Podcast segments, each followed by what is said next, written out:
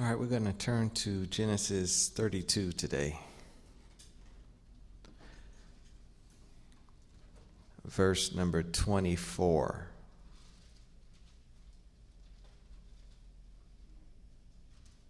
It says, "And Jacob was left alone, and there wrestled a man with him until the breaking of the day. And when he saw that he prevailed not against him, he touched the hollow of his thigh. And the hollow of Jacob's thigh was out of joint as he wrestled with him.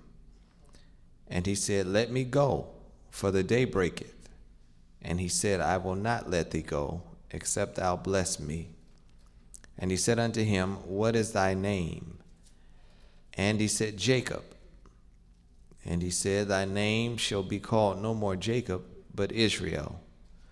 For as a prince hast thou power with God and with men, and hast prevailed.' And Jacob asked him and said, 'Tell me, I pray thee, thy name.' And he said, 'Wherefore is it that thou dost ask after my name?' And he blessed him there. And Jacob called the name of the place Peniel, for I have seen God face to face, and my life is preserved. And as he passed over Peniel, the sun rose upon him, and he halted," or he limped, "upon his thigh." And the topic, do you have time for change? Paul talks about a change, for he says that God, as we see God for the awesome being that he is, those of us who he called out by name, those of us who he baptized in his spirit, those of us who he set his anointing upon, he said, we are also changed, and he used the term, from glory to glory, even as by the same Spirit of the Lord. Many times, we become content with one glory. But the Bible says he takes us from glory to glory. In other words, it goes from one experience to the next experience, to the next experience, to the next experience.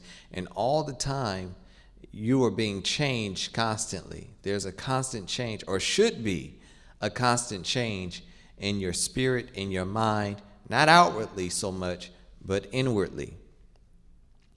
Now, in Romans 12, we deal with the sacrifice of our physical bodies as unto the Lord.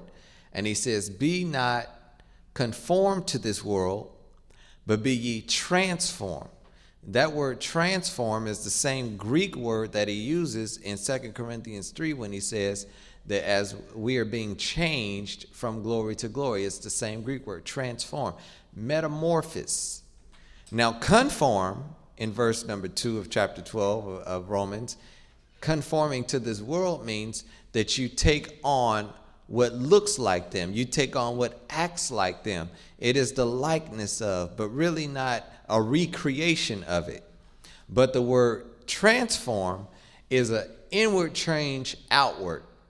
The most gleaming example that we have of that is the caterpillar turning into a butterfly. It is something that when you see the butterfly flying around, you really don't get, we really don't think of butterflies being an ugly caterpillar, hairy, with many legs, crawling on the ground.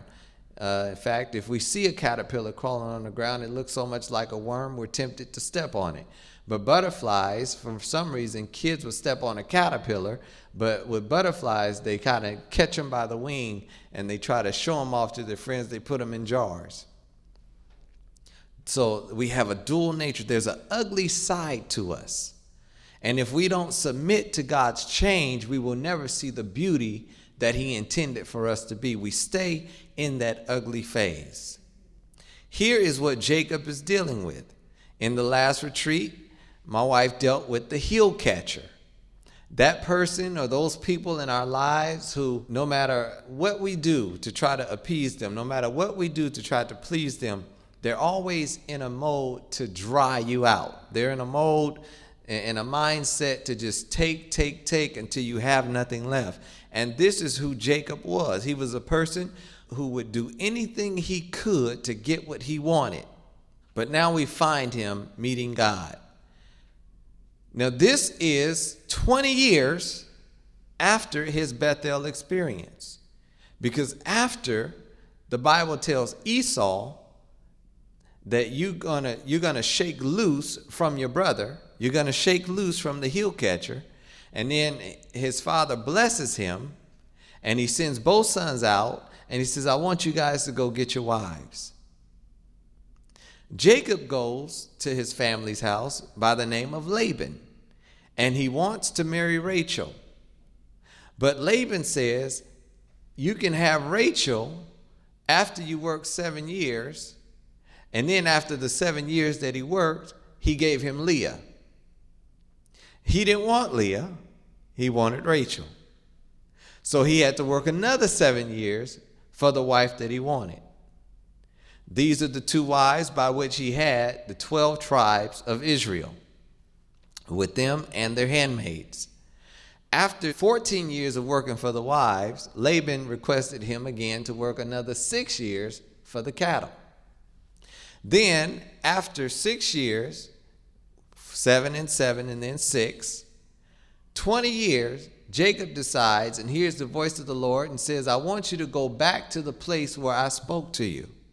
Sometimes in our journey, we've been to Bethel, we've seen the presence of God, we've seen the angels descending, and we've gotten answers from God, and God has worked on our behalf. But somewhere in the journey, God calls us back to the place to where he introduced himself to us. But this time, it's going to be a different experience. So when he gets up and wants to go, and he leaves Laban's house, Laban says, you can't go.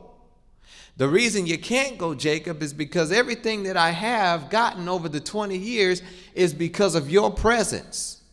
Because of what I might lose, I don't want you to leave. So Jacob makes a way, and he makes a bargain with him, and they split up the sheep and say, all the striped and speckled sheep I'll take, and all of the clean and one-colored sheep you can keep, and they'll be yours, and I'll take mine and go on my way, because I got to go back to my father's house. Laban agreed to it. But when Laban found out that God was blessing Jacob, and God had given him a secret that if you put spotted and speckled things in the water for the sheep, that what they see and what they eat is going to appeal to their sex drive, and they're going to flock to the sheep that are striped and speckled. It's kind of like math. Anything divided by or multiplied by something negative is going to be negative. I don't care what you do it with, what you multiply it by, or what you divide it by. It turns that positive thing into a negative thing. So Jacob ended up getting all the sheep, basically. So he goes out, going back to home, to his father. Laban wakes up and realizes that he left. And he left with my blessing. See, sometimes when God's going to bring people to the point that they realize that you've been a blessing to them, and they didn't even realize it. They don't realize it until they've used you up for 7 and 7 and 6, total of 20 years. They've used you, they've abused you, and then they don't want to let you go because they realize that God was blessing you all the time. All right. Now, before this place is called Peniel, on his way back, Jacob looks up in verse number 1 of this chapter, and he says the angels met him. Now, when the angels met him, I don't know what happened to Jacob, but something rose up in him, some type of courage, and said, I want to send my servants and go get my brother Esau. Something about the angels, seeing the angels comforted him and gave him some chutzpah, some courage to face that which he had been running from 20 years. Now the Bible says that the Lord giveth his angels to keep charge over us. They're ministering spirits. And a lot of times we don't realize that they're always there. They never leave. God set them there. He has given them assignment, and their assignment is you. Their assignment is your prosperity. Their assignment is your wellness. Their assignment is to make sure that nothing that the devil has created and conjured up to destroy you will prosper. We forget that. So when he saw these angels, he said, I'm comforted. Now go get my brother. I got some gifts for him. But then the word came back to Jacob, said, Esau's coming, and he's got 400 men. That's all they told him. They didn't say that he's in a good mood, he's forgiving you. They don't say that he's angry, he's upset. They don't say anything. But the fact that Jacob sent for him, and then now Esau's coming, now Jacob is fearful. Sometimes we ask God to do stuff, and then as soon as we see the blessing coming, or we hear that it's coming, then we get frightful. Now, am I really ready for this?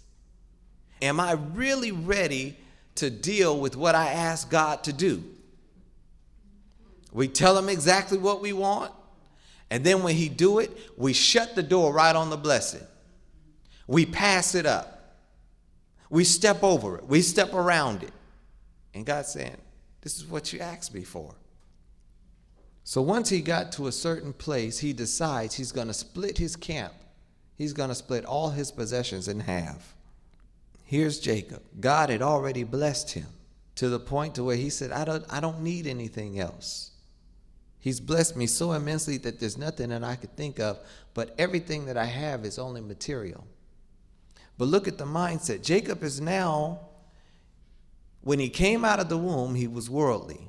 When he got to Bethel, saw the angels of God descending and ascending, he became religious. But religious won't do it. Now he's got to become spiritual. There has to be a transformation from worldly to religious to spiritual. If we stick in the religious world, we will never have our name changed. We will never be able to step into the blessing that God has for us. So he splits his possessions in half, sends one half one way, because he says, if Esau catches one group, at least I'll be able to hold on to the other half. See, when you want to walk with God, you've got to learn how to risk all. If you were to lose all, the Bible says that godliness with contentment is great gain. But he was not at the place to where he was willing to lose everything that God had given him for something greater. So we become fragmented. Our minds become fragmented. We serve somebody with this mind, and then we try to serve God with that mind. We try to please this crowd over here, but then at the same time trying to please God. We split ourselves in half. He's at the border of Canaan now. He sends his wife and his children across the Jordan, sends them over, and then as soon as they step foot to the other side, the Bible picks up here in our text, and Jacob was left alone. Great things can happen when God gets you alone. When he can get you to the place where you can send everything that you have away, and it's just you. There was no guard, there was no servant, there was no son, there was no wives, no concubines, no mistresses, no maidens. All of his family was now gone, and it says Jacob was left alone.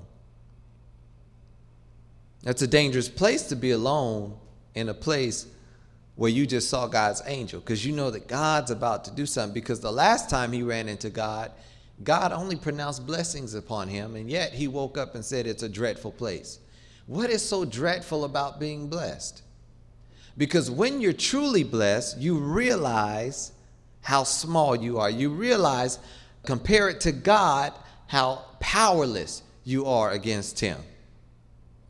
Now, Jacob was a very powerful man. He had been conquering folk from the time of the womb. He conquered his brother. He conquered his mother. He conquered his father. He went on to conquer Laban. He went and conquered his wives. He was a conqueror in the flesh. So he says he was left alone. And there wrestled a man with him until the breaking of the day. Now, God reveals himself to Jacob as a wrestler. Now, when he came to the children of Israel, he called Moses out and he said, who shall I tell them sent me? Because they're not going to believe me if I just tell them, y'all follow me. And Pharaoh's not going to believe me if I come and say, let my people go. He said, I'm not going to give you a name, but my name shall be to you, I am that I am. So God knows how to meet us where we need to be met. The Greek, the actual Hebrew means Hasher ayer Hasher. I will be whatever you need me to be. I will be that when you need me to be it. I will be it where you need me to be it. I'll be it how you need me to be it. It was basically a blank check for them to write out to anything that they needed whenever they needed it. There was to be no limit to it. If you need salvation, I'll be your salvation. If you need healing, I'll be your healing. If you need your mind to be kept, I'll be your mind keeper. If you need your heart to be fixed, I'll be your heart fixer. In other words, there's so much to me that I cannot dwindle myself down to one name. He can't be for this one what he's going to be for that one, because this one doesn't need what that one needs. That's why any parent that steps up with 4 and 5 kids and say, I did the same thing and I treated all my kids the same, I guarantee you that there's going to be at least 4 unhappy ones out of the 5. Because kids have different needs. People have different needs. Coming out of the same setting, people are going to have different needs. All of the children of Israel came out of the same setting, but he was what everybody needed all at once. Now to Abraham, Abraham was a pilgrim. But he appeared unto Abraham not as a wrestler, but as a traveler. Something that a pilgrim could relate to. With Joshua, who was the head of an army, he came to him in an army mentality. But here, to Jacob, he comes to him as a wrestler. Why is that? Because all Jacob knew was wrestling.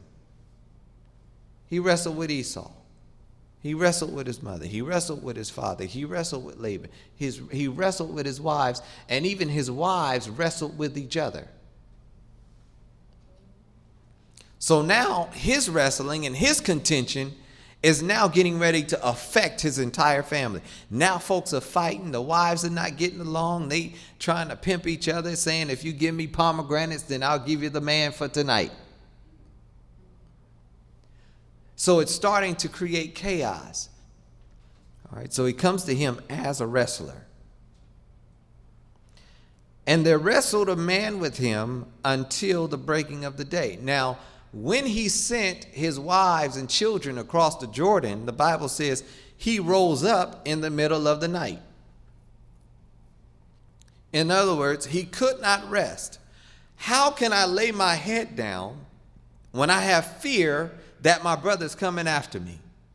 How can I rest when I believe that God is out to pay recompense for that which I've done wrong all my life? This is where we have to go from the fear of God and lean upon the love of God. Jacob knew that he deserved to be punished. He knew within himself that he had it coming, because he knew what goes around comes around. Whatever you sow, that's what you're going to reap. See, when you do somebody wrong and you know you've done somebody wrong, you're going to be looking over your shoulder the rest of your life until you get it straight. Now, what Jacob didn't realize is that all those people he had been wrestling with his entire life, the main thing that he had been wrestling with against is God. He was wrestling against God and then wrestling against himself. Because God, your relationship with God and the way you are, the being that you are, the tendencies that you have is the only thing that you have power over. You don't have power over what Esau can do. You don't have power over what Laban can do, Leah or Rachel. You have no power over that. So now he's going to come face to face with his real opponent, which is God. He's in the middle of the night.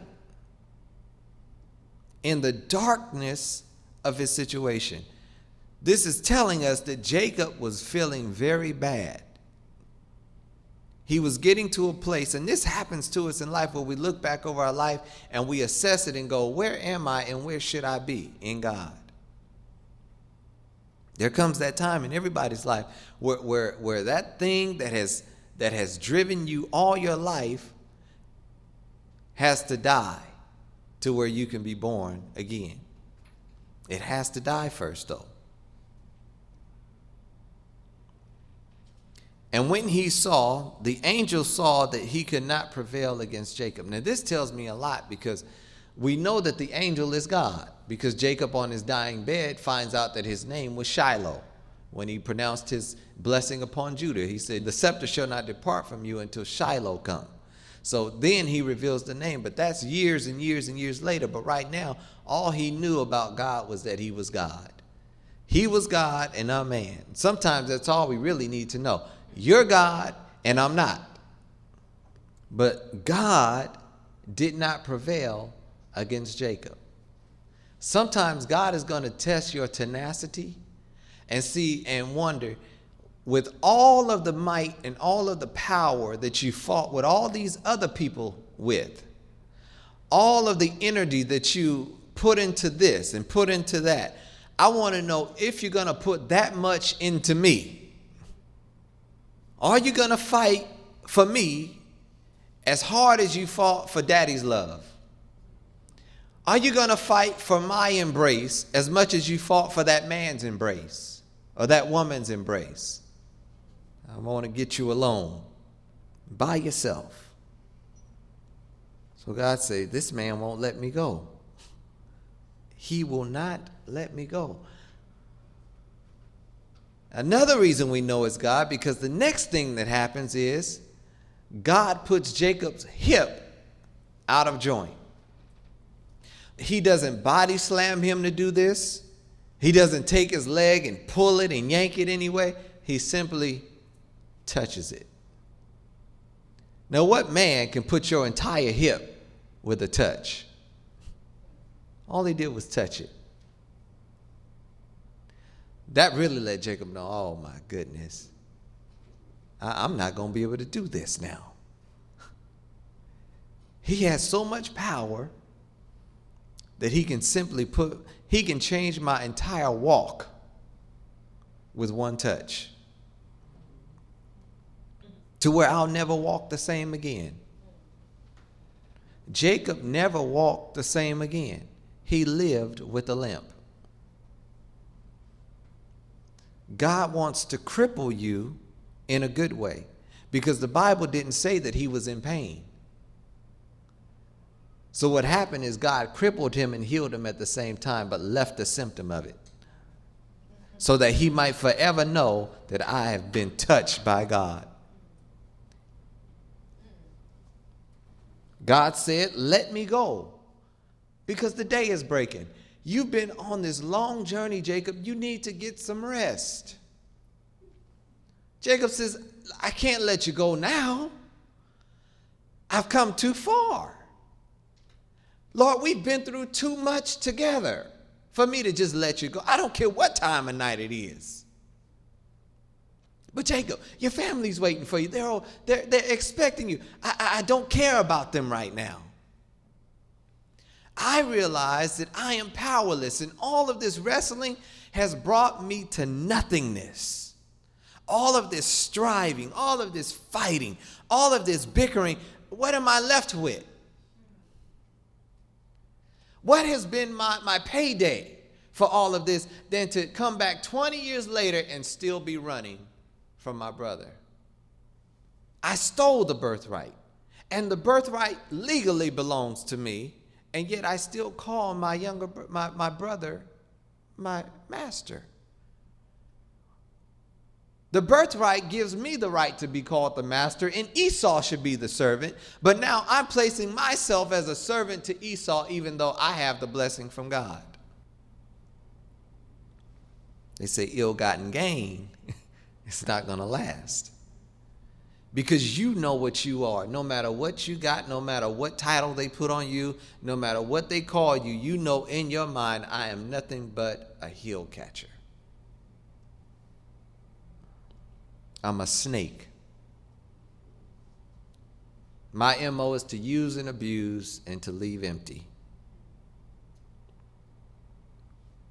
That's what my name means. That's who I am.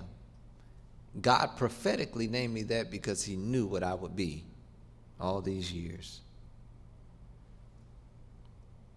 So Jacob says, I will not let you go until you bless me. That means that now he had respect for this angel that he was wrestling against. He had an honor for him now because he realized that you have the power to bless or to curse me. But when he asks for his blessing, the angel says, "What is your name?" Now, the last time Jacob was asked his name in the scriptures, he lied. It was when his father asked, who am I getting ready to bless? He said, "I'm your son Esau." He went so far as to put hair on his arm and to fake his way and to play somebody that he was not in order to steal something.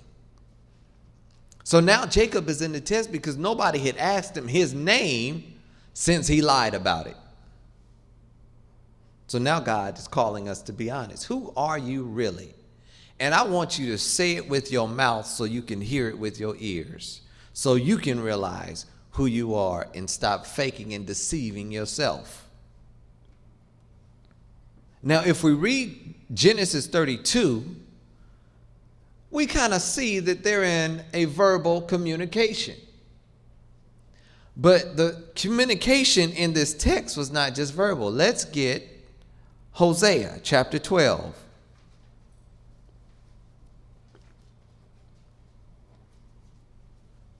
I'm going to read the Living Bible translation, verse number 2. "But the Lord is bringing lawsuit against Judah. Jacob will be justly punished for his ways. When he was born, he struggled with his brother. When he became a man, he even fought with God. Yes, he wrestled with the angel and prevailed." Here's how he did it. He wept and pleaded for a blessing. So he didn't just say, "Will you bless me?" But he went into a deep mourning, a weeping, a travailing. He went into labor to give birth to this blessing. This is why we say whatever you need to do when you come to these retreats, if you got to go to the corner and crawl in the corner and get into an infant position and roll on the floor, whatever you got to do, cry out, weep, mourn. God wants to know, how bad do you want this? Sometimes we come and say, "Lord, would you give me a blessing? Lord, bless this one, Lord, bless." But will you travail over it? He wept and pleaded for a blessing. He met God there face to face. There was no veil. God revealed himself to him. Jacob revealed himself to God. And that's the way it has to work. You cannot keep from God while he's trying to reveal himself to you. Because if you want to play the hiding game, God can play it better than you. He'll hide himself to where you'll be like Esau and seek repentance with tears and cannot find it. So the best thing to do is what is called today. Give your all to God. God spoke to Jacob, "The Lord God of Jehovah, the Lord God of heaven's armies, Jehovah is his name." So we see when Hosea picks it up, he says, not only did he just speak it and request it, but he wept and pleaded for the blessing. All of the best prayer times I've had with God is when I was weeping and pleading on my face, tears rolling, snot going. I mean, that is the time. And sometimes we come and we want it to look so dignified with the hands raised and it looks good, and that's good. But if you want to get down deep with God, when you want the change can't come when you're holding on to the old. You've got to release the old and come into the new. All right, 2 Corinthians 3.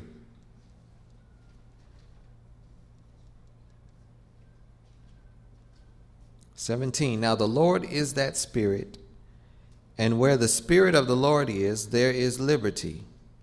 But we all, with open face, beholding as in the glass of the glory of the Lord, are changed into the same image from glory to glory, even as by the Spirit of the Lord." So God wants to change us. The question is, do we have time for change? Time for change. Now, we are creatures of time. We're not creatures of eternity. We don't know what eternity is like. Sometimes we think when we're having a bad day at work, it becomes a long day. When you're having a good time, the day seems shorter. So our concept is only confined in time. We cannot understand anything about eternity. So when it comes to change, you really got to come to grips with yourself and say, all I got is time. I have to depend on time because that's the thing that's going to change me. I have to hold on through the night. All right, back to our text. So the angel says, tell me, I pray thee, thy name. Jacob, he said, Jacob. And he said, thy name shall be called no more Jacob, but Israel. So you're going from heel catcher or grabber to he who wrestles against God. For as a prince, you have power with God and with men. See, the only way that you're going to ever have power with men is you got to get power with the creator of men. If you don't have power with God, you can forget the power with men. Folk are not going to respect what you say your power is. Israel wrestling with God. But God tells him, you've prevailed. Now, how can a man prevail against God? Now, Jesus, the Bible says that God's word is forever settled in heaven. It shall not return unto him void. He neither changes. He remains the same. But yet we find people in the Bible who bargained with God. We find people in the Bible who got extra years of life when God had pronounced death on them. We have people in the Bible who when the word went out of God's mouth against them, they pleaded and wept with God. That's what prevailing is. God has to justly punish sin. Hosea just said he was going to punish Jacob for everything that he did. But when Jacob changed, his will changed, his heart changed, his mindset changed. Realize now he was only by himself before. Now he's got 2 wives with their maids and 11 children. The 12th one wasn't born till he crossed over. Your blessing, your promised seed will not be completed until after that change in your second crossing over. That's why I said we can't get stuck with one glory. We've got to go to the next glory. Then there you can't get stuck. The Bible says, woe unto them that are at ease in Zion. You cannot be pleased just with where you are. Even though God might have you there for 20 years, you got to know deep down in your spirit, as soon as God speaks to me, I'm moving because I want the next glory. So Jacob changes the name of the place to Peniel. He says, for here I have seen the face of God. But the Bible says no man has seen God. Not in all of his essence, but he saw God for what he needed God to be.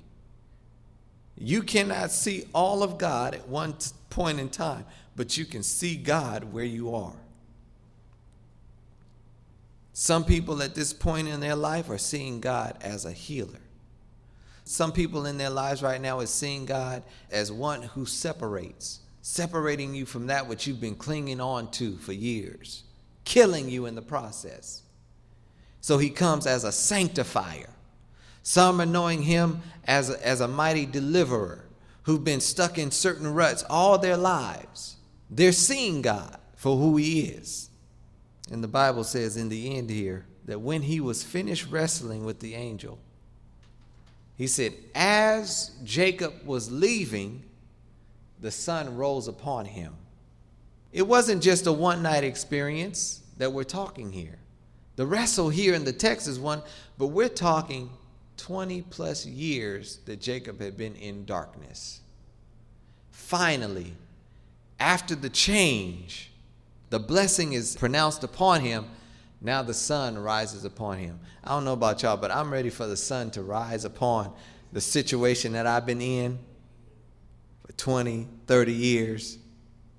The sun is now going to rise upon, but you've got to wrestle for your blessing. It's amazing how God does names, because in the Old Testament, he became whatever they needed. So he would become Jehovah Jireh. Then he'd become Jehovah Zitkanu. Then he'd become Jehovah Shammah. So not only does God change his name, but God changes your name. He has to change his name.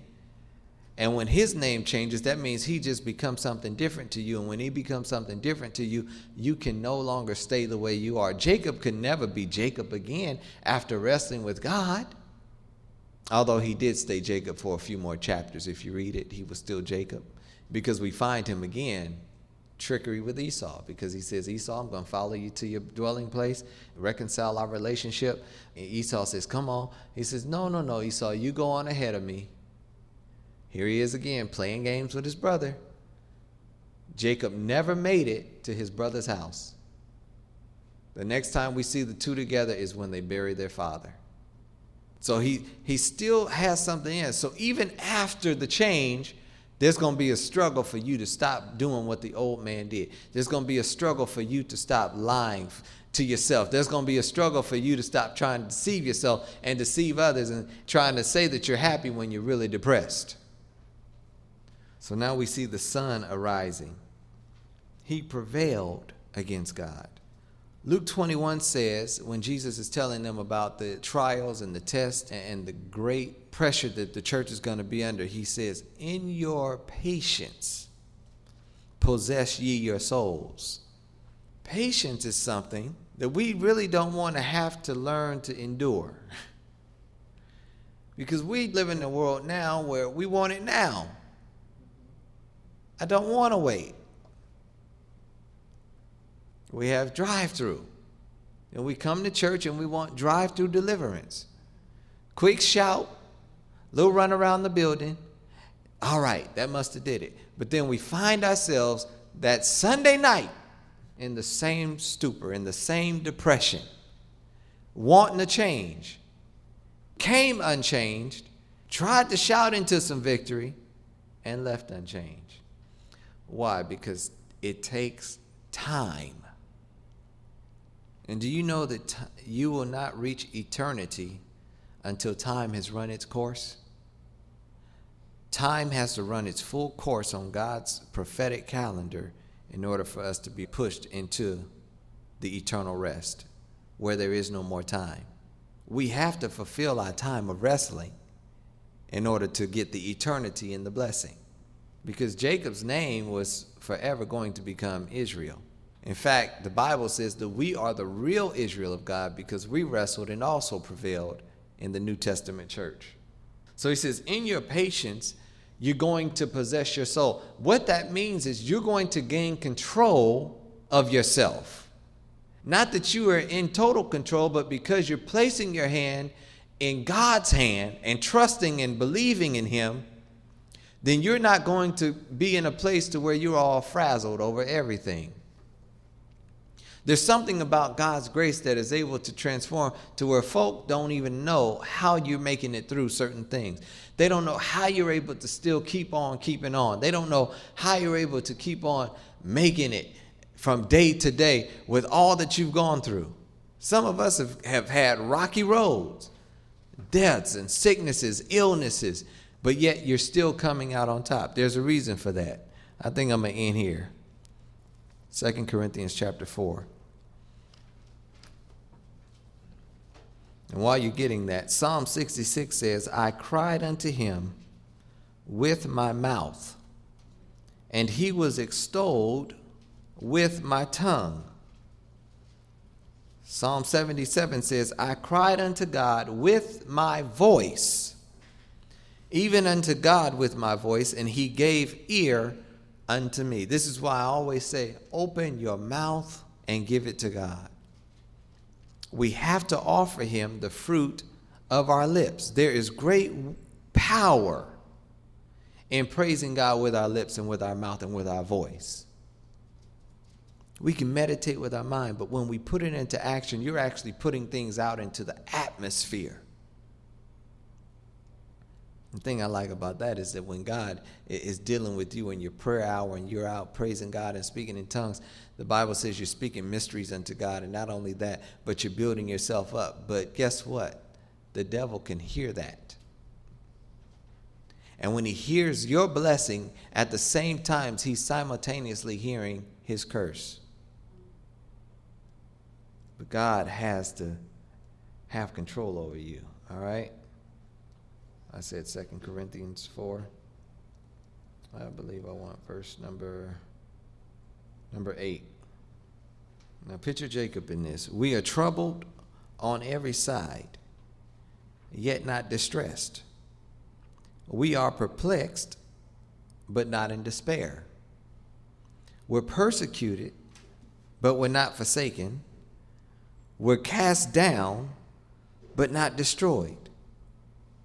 Always bearing about in the body the dying of the Lord Jesus, that the life also of Jesus might be made manifest in our body. All right, there's a quote I have here from A.W. Tozer. He says, "The Lord cannot fully bless a man until he has first conquered him."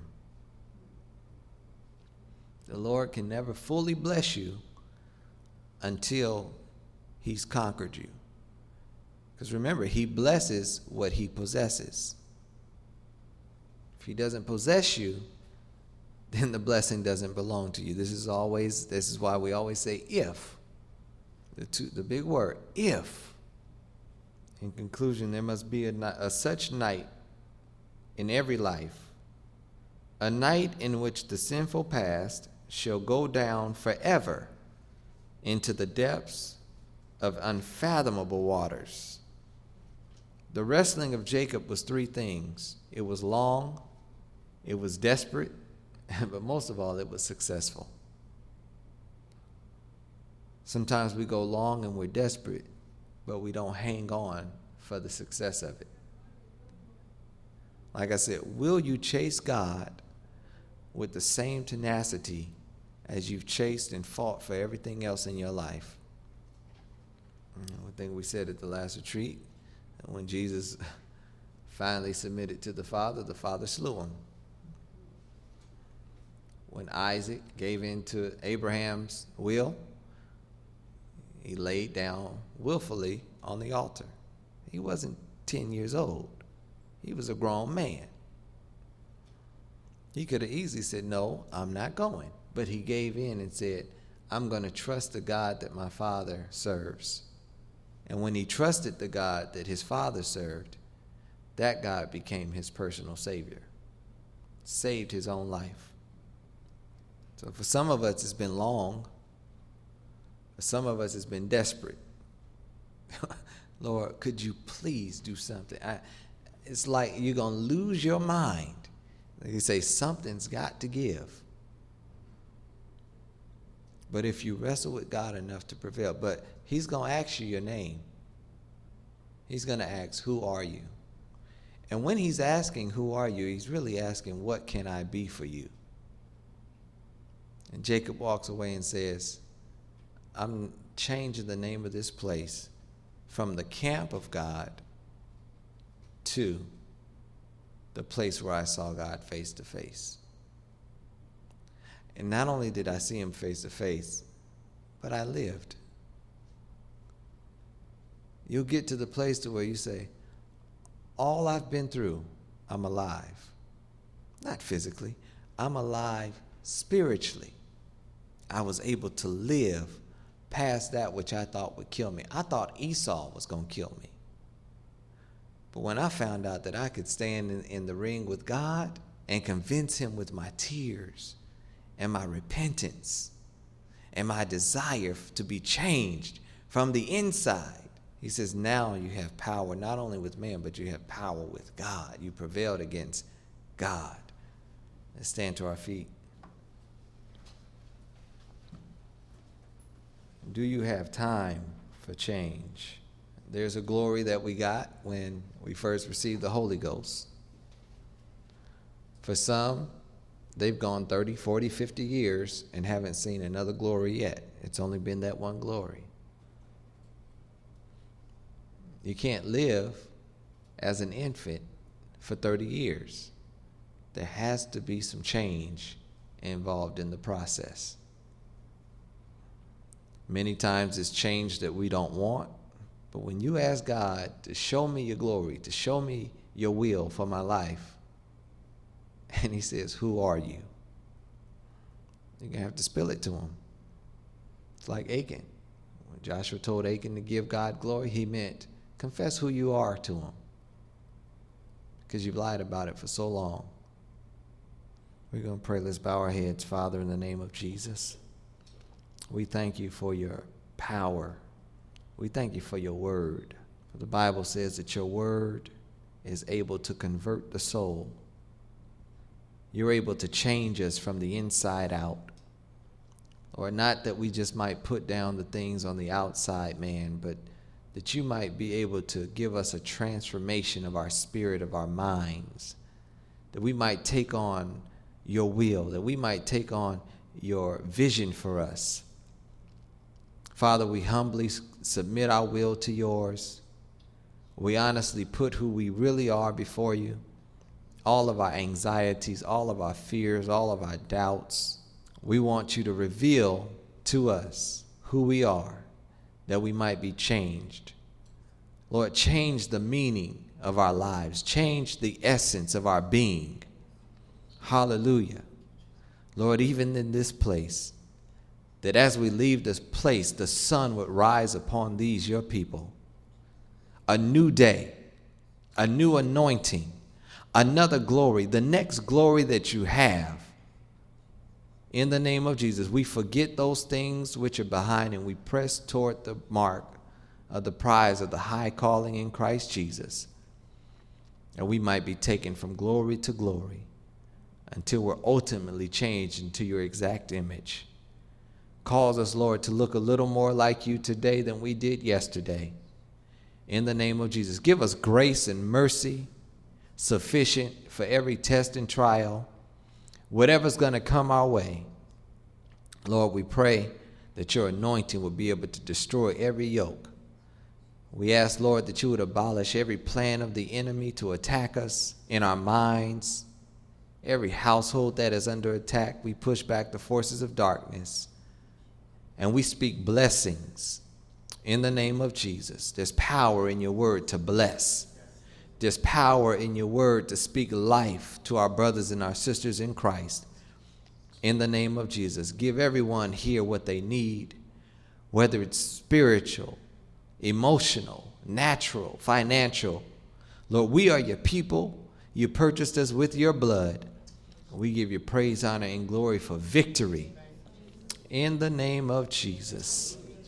Hallelujah. Have your way. Cause us, Lord, to affect others' lives. Cause us to give birth to that final offspring of our blessing now that we're crossing over. In the name of Jesus. Hallelujah. We love you tonight, Lord. Hallelujah. We honor your presence. In the name of Jesus. Those that have illnesses, Lord, let your blood prevail. Let healing virtues go forth. Prove yourself again, Lord. Hallelujah. We wrestle. We toil in the spirit. Hallelujah. Hallelujah. Hallelujah. Glory to your name. Ah, we thank you that we'll never be the same again. Ah, in the name of Jesus. Thank you, Jesus. Hallelujah. Hallelujah.